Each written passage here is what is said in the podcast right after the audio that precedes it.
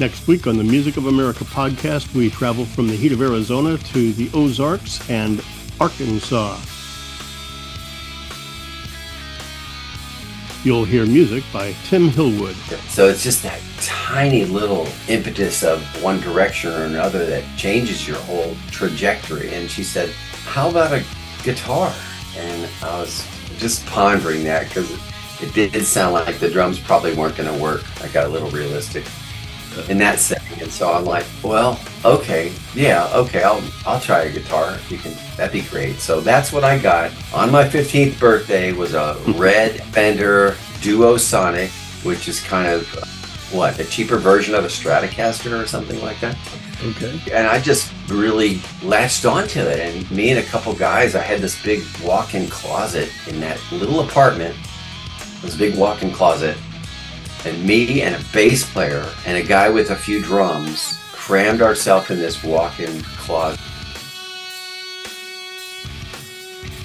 Fonky Donkey. What if we did this and what if we did this? Or do you come to practice sometimes and say, hey, I've been working on something? Or do you come with a finished product and say, here's your part, here's your part, here's your part? So here's a, here's a really unsatisfying answer.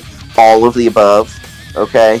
The songs Mozart Line and Queen of the Devil's Den, just to kind of preview things. Those are songs that Gil and I wrote together um, in one way or another. Too broke to pay my dues is is entirely my doing, but The Brick Shields. people saying, well, when no, when people don't have anything to talk about, they just talk about the weather all the time. Have you ever heard that? You know, I like have, yeah. yeah. okay, and I thought, well, what's wrong with that? You know, because there's uh, there's so much garbage coming out of people's mouths all the time. Sometimes, you know, why not talk about the weather? It's a good thing. I mean, I love the weather, and in Arkansas, you know, it could rain, snow, heat up all in one day. You just oh, never yeah. know what. It's crazy weather sometimes around here. So Larry says that the song's about our exes. Bluestone Revival. These guys are very benevolent in doing the whole thing. The benefit of it is, is simply this: everybody gets to, you finally get to play like who you are and what you feel, and so that helps on the R and B top feel for what we get on it. We'll have sounds. I think I'm a huge Billy Gibbons player as far as that goes and sound, and also uh, we'll do songs like the Police.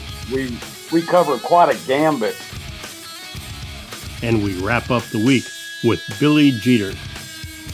I want to write this as a as a North Mississippi one chord R.L. Burnside song with the drive. So I started out with basically with the song Old Black Mattie and I'm and playing that song and it just kept going and going and going. And the, the song basically means nothing. It's just a driving song that's got a lot. Just um, I wanted to have a full, a lot of energy. It's about a guy, and in the real, the whole concept is about a guy that gets out of prison, goes and sees his girlfriend, Cotton Jenny, that he hadn't seen for years, and goes catfishing with his buddy Buddy Rowe. Arkansas. All next week on the Music of America podcast.